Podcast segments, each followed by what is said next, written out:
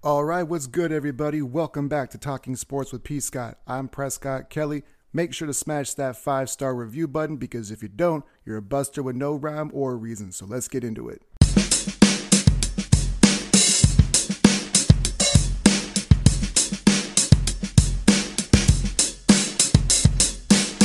Death, taxes, the New England Patriots being atop the AFC East, and college football coaches being hungry, hungry hypocrites.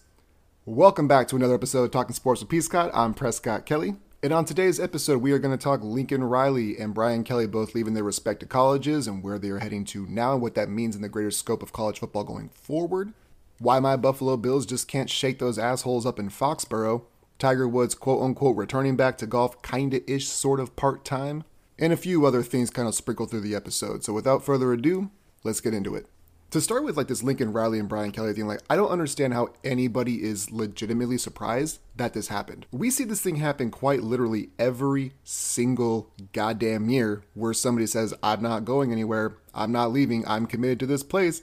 And guess what? 38 minutes later, you are getting the f- out of Dodge. This is not a new thing. This is why people that like whenever whenever I see things on social media where they're like, "Well, didn't you listen to the coach? Didn't you listen?" I'm like, yeah, of course I listened to it. Doesn't mean I have to believe it though.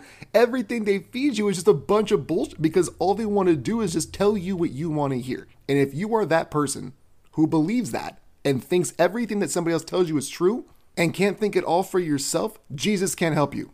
You just need to hang up whatever sports card you think that you have because you think you sound credible because you repeated something that you heard on TV you need to knock it off and get the hell out of this lane, period. Woosah, woosah. All right, got that off my chest. Feeling good. Let's get back to the episode where I'm not just yelling at people indirectly and I'm actually talking to you more specifically in a more intimate manner. Let's go back to that. So when we when we look at this, Lincoln Riley, he was asked the question, "Are you going to LSU?" and he said, "No, I'm not." But this is almost like that Aaron Rodgers thing where it's like he's like, "Yeah, I'm immunized." And like, no, there was no follow up question. He said he wasn't going to LSU. He said he wasn't going to LSUSC. That motherfucker had a plan to get out of Norman, Oklahoma as soon as possible, but he was not going to give you any of the details of where he was going, though. And this is the argument that I love seeing from people where they say, like, well, why would you want to go to USC as opposed to Oklahoma? One, you've had the success in Oklahoma. Like, you haven't won a championship, but you've been really good for a really long time there but because of taxes. Like why why would you want to go to California when Oklahoma like it's a it's a monumental difference as far as taxes are concerned. And I it's weird because I understand that point of view for your regular everyday people, not college football coaches. If you yes, he's going to quote unquote lose a lot of money. It's not even really losing money by going to, to California because the taxes are so much higher. But when you're making that kind of money, let's be serious fundamentally, would you rather live in Oklahoma or California? If you say Oklahoma, I don't know how to help you. it's just, of course, you'd rather be in California. But to get back more on point, like, I don't really have a problem with the fact that Lincoln Riley left Oklahoma or that Brian Kelly left Notre Dame. I really don't have a huge problem when anybody wants to better their their environment or their or their work situation. Same thing with these kids. Like I have no problem that they like the transfer portal's been great. I think that that's a great thing for kids that they don't have to feel like they are locked into something when their coaches bail on them all the time. I'm good with everybody wanting to leave if that's the choice that you want to make. What I largely don't get is like why these college programs, you know, give 10 year contracts to these uh, to these coaches because I mean a lot of them are except like if you're Nick Saban now or Dab- Dabo Swinney you're really not going to be staying at that place for more than 10 years anyways. And then when you get rid of these guys, you still got to pay out their contracts. Like I just don't understand why why these universities have these so long drawn out contracts for these coaches when they know that they're going to dip set all the time anyways. So to go back to Lincoln Riley and as far as him uh, him going from Oklahoma to USC and the rumors like I kind of hear and I'm I'm sure that this is a legitimate thing is that he didn't want to do the move to uh, to the SEC. He wanted to Oklahoma to stay where they were. And he decided to leave and go to the Pac 12. So, if that in theory is true, and that's the whole reason why, I think he made the right business decision. Because let's be serious if you're going to the SEC, you're still going to have Bama and you're still going to have Georgia, who are just absolute powerhouses. And if you get, you're losing maybe one game per year in Oklahoma right now, one or two That's going to jump up to three or four if you go to the SEC. Then you got no shot at winning a national championship. You got zero. Now, USC, they've been kind of on the downslope, but that's still a great job. And I think that what you're getting, like USC is not even getting the best kids in California anymore. They're going to with Lincoln Riley. On top of the fact that there are kids already leaving Oklahoma to go follow him there. Like it's still going to be a couple years, but USC is going to be a top 10 program religiously within the next couple years. Lincoln's going to get that thing turned around real quick, and USC is going to be a powerhouse. And I think a lot of it has to do with this name, image, and likeness thing because you look at it again, Oklahoma. Where where are you going to get that money? NIL.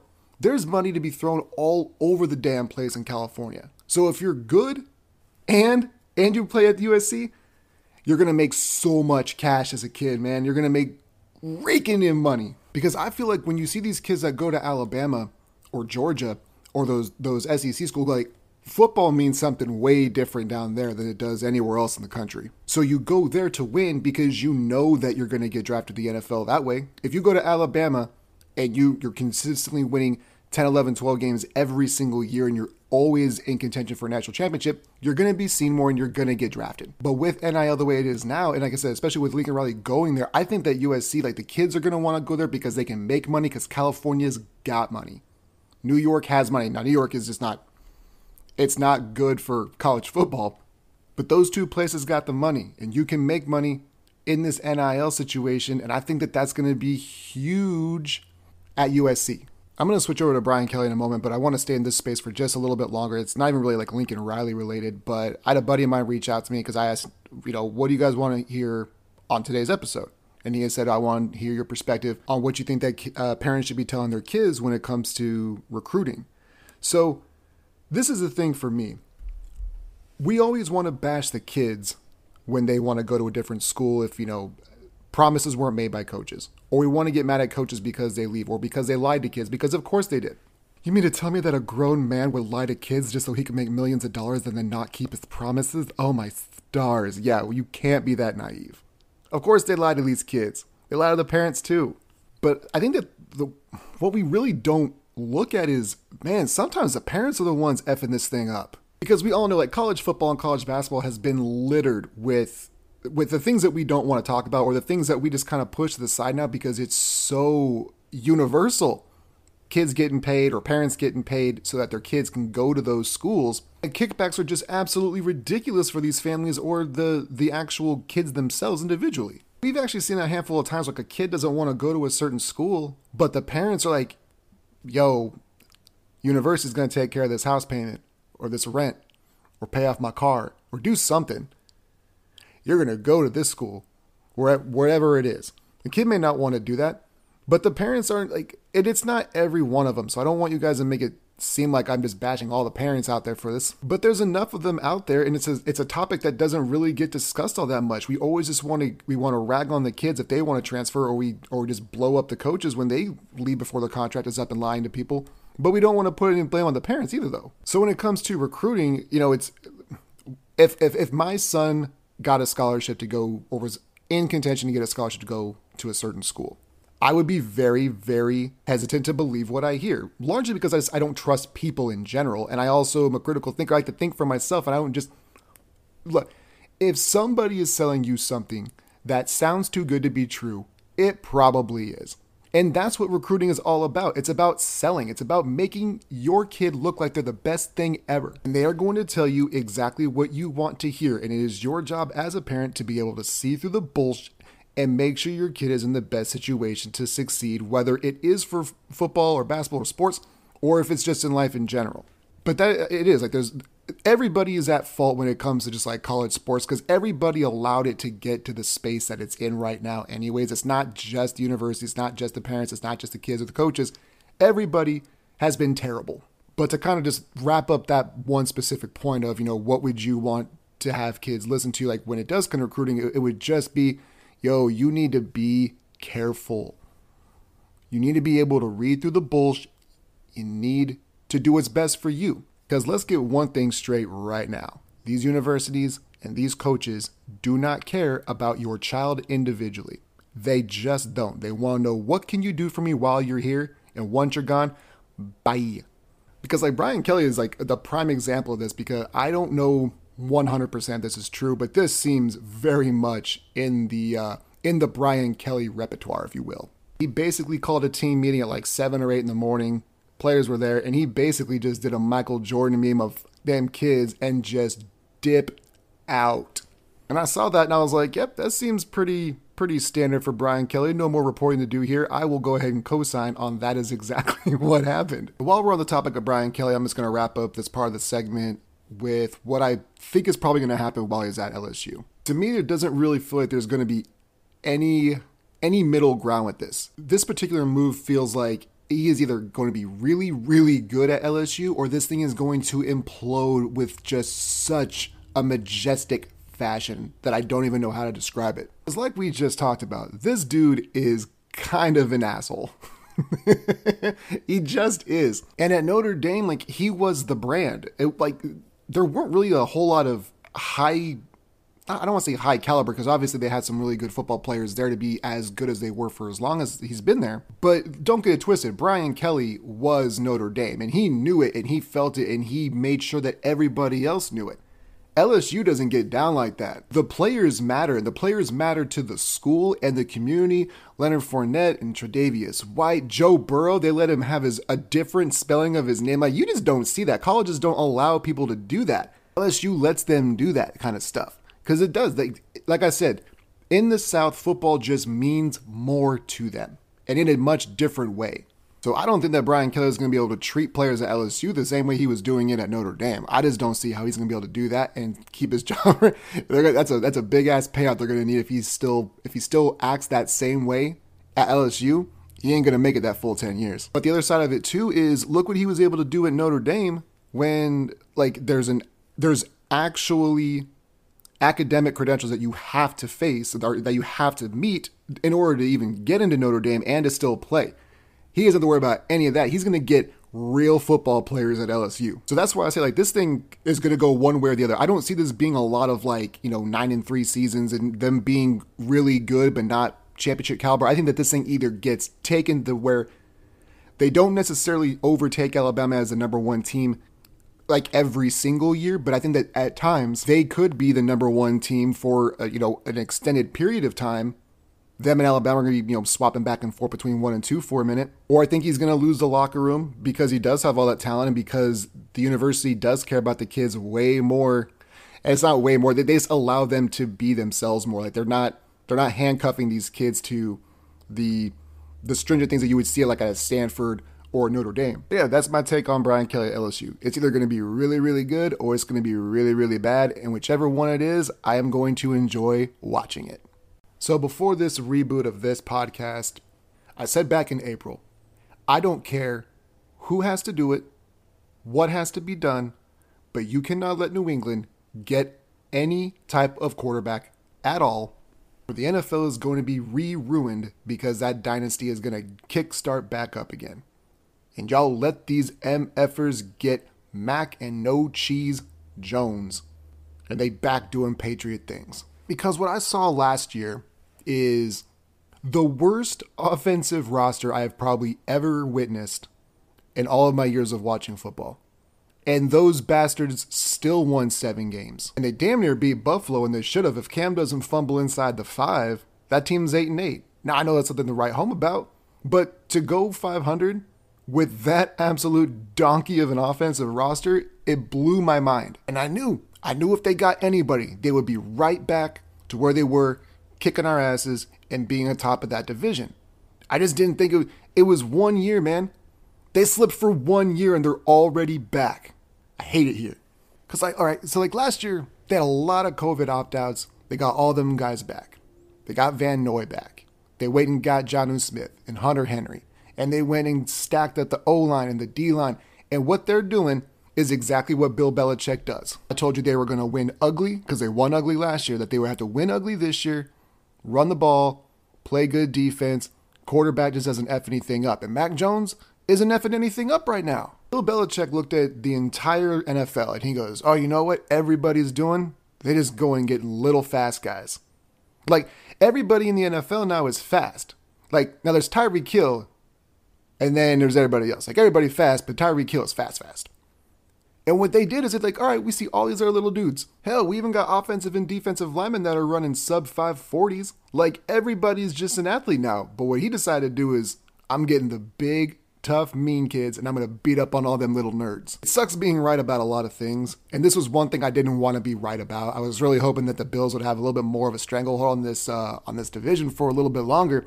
But Bill Belichick had other plans. This is why we can't have nice things. And I mean to me, Buffalo is pretty fraudulent, man. They just are. Like, I, I, hate the fact that I see these, like, I see the numbers. It's like, oh, number one rush defense. And then they got the brakes beat off them by Indianapolis.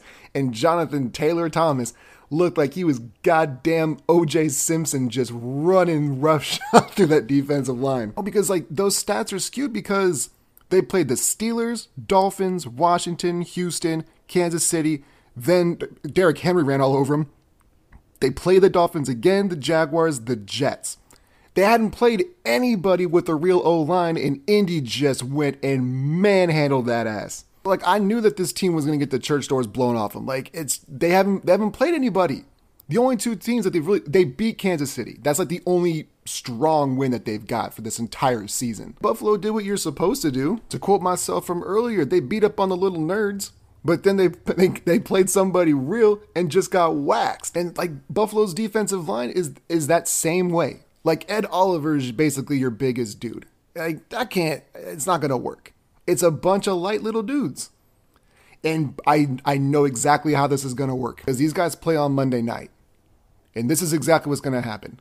Josh Allen is probably gonna throw for over 300 yards. He's probably gonna have a couple TDs and a couple picks, or at least a, like a fumble or two is he's going to need to play hero ball because the Pats are just going to run the ball down our damn throat, and there's nothing they're going to be able to do about it. I would be surprised if like time of possession was like 45 to 15. if I was New England, that's what I would do. Because Buffalo runs like almost strictly like a nickel package. Like they hardly ever go, but there used to be a 4 3. And they run nickel almost all the time. Like that's the trend in the NFL, period, really, because we're constantly seeing three, four, and five wide receiver sets. So you got to have another DB out there. And the Bills, like like I said, they pretty much strictly play a nickel. They got they put Milano and uh, and Tremaine Edmunds out there, but Taron Johnson is the other guy who's always out there. So if you're to run nickel on the Pats, they're to run on you. And honestly, I think it's to get real, real ugly. Because I guarantee you something. I don't really believe in like bulletin board material because these guys are they're paid professional athletes. I don't think that that stuff really matters to them. But this is something I do believe in. I don't think Bill Belichick liked the fact that the Bills finally kind of overtook them as like the favorites in that division. And he's coming to town. He's getting ready to just hand out these L's. And speaking of L's, I'm here to throw one at Myron Medcalf. Now, I know that he's never going to hear this, but I was scrolling through my socials and I saw him post on Twitter which college athletes over the last 20 years would have made the most name, image, and likeness money.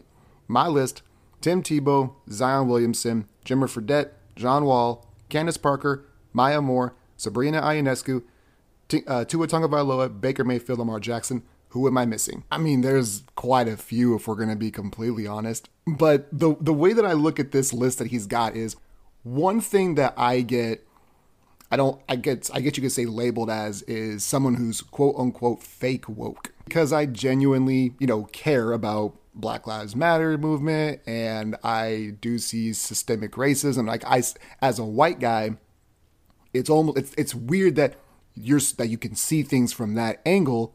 And if you do, you can sometimes be categorized as that. But to, to my point I'm just trying to make right here though is like this to me feels like it's a fake woke post by Myron Medcalf because I'm not trying to downgrade what women uh, what women do in sports and what their achievements are and how good they actually are at what they do.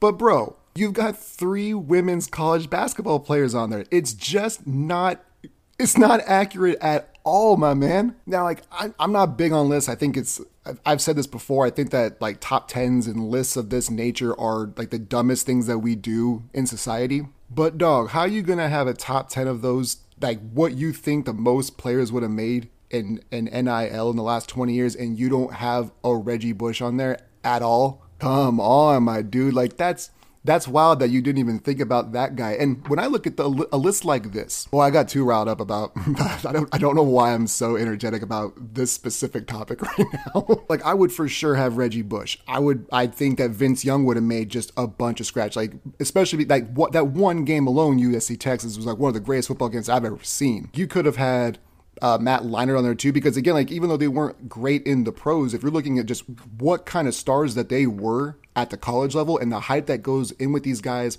before they even get there, like I don't have like a quote unquote top 10, but I like Tebow would obviously be in there. I think Zion would be in there because of his hype coming out of high school. I'd also throw somebody like a Reggie Bush in there, Vince Young. Um, for me, like even if you're looking at other sports and you're trying to be a little bit more creative with your thought process, I'd still put, you know, Bryce Harper or Stephen Strasburg in that type of realm. Um, Sidney Crosby, um, Johnny Manziel, for the love of God. Like, you could even be, if you really wanted to go like a little bit more outside the box on it, you know, I throw somebody like Brady Quinn in there. You know, you're it's a good looking kid playing quarterback for the for Notre Dame, like a, ho- a high profile program and that kid was all over the place. So, do I have a top 10? No, I don't. But I will say this, Mr. Medcalf, your top 10 is a trash list. Trash, trash, trash. It's poo poo. All right, so real quick, we'll go ahead and wrap up this episode. Um, I'm going to touch real light on Tiger Woods real quick. So he says he wants to come back and play golf, and he's apparently he's got his family's blessing if he wants to continue to do it. And I there are very few people that would make me go watch golf when I was growing up, but Tiger was one of those dudes. And I'm somebody who like I don't like to get into, you know, people's pockets or tell them what they should or shouldn't do necessarily. Like I'm here to give my opinions. I don't like but I don't like just go out of my way to tell people you can't do something even if you think that you can. But this to me just feels more like, dude, you just need to take care of yourself, man. Like your your body from how long you've been playing golf to your car crashes and rehabs and everything, dude. Just just take care of you because we see him try to rush back all the time and he just he just keeps hurting himself. I think that that's one thing that it doesn't necessarily like bother me, but we see dudes hold on way too long, like when they play in, in like in the NFL. Like I'm watching Ben Roethlisberger right now, and I'm like, bro, you should have hung it up last year watching Dirk play basketball his final year or so in Dallas, it just looked so painful and awkward. And it's like, bro, like, why do you keep doing this to yourself? Money, that that certainly helps. But those types of things, like it just it makes me feel bad sometimes. Like I don't even really enjoy watching them play at that at that stage. And I get it, like the love that they've got for what they do is crazy. That plus the competitive drive, like you just don't you don't ever want to think that you can't do what everybody knows you as. And I, and I understand why some of these athletes have got a hard time kind of transitioning out of that world because that's all that you know and that's all that everybody kind of knows you as. Like you who who are you as a person? Like you're trying to like re-self identify. But when it comes like just the healthy, these guys like I'd actually rather you hanging up a year or two early than hold on a year or two too late. And I think that that's kind of where I'm at with Tiger you know, if he's 100% healthy again, or you know, as close to it as he can, and like there's really not any pain to it. Okay, like come back. I know he's he's talking about doing it part time, like not really being like on the tour on the tour. But to me, it's just like if if you're not right, like just just take care of yourself, man. As somebody who doesn't do a good job, like for myself, I would like to think that once you've hit that that apex of, especially where where Tiger has been, especially from a mental state bro, like just really take some time and work on you first. All right. You've been listening to Talking Sports with P. Scott. I'm Prescott Kelly. You guys stay up, stay blessed, and we'll catch you on the next one.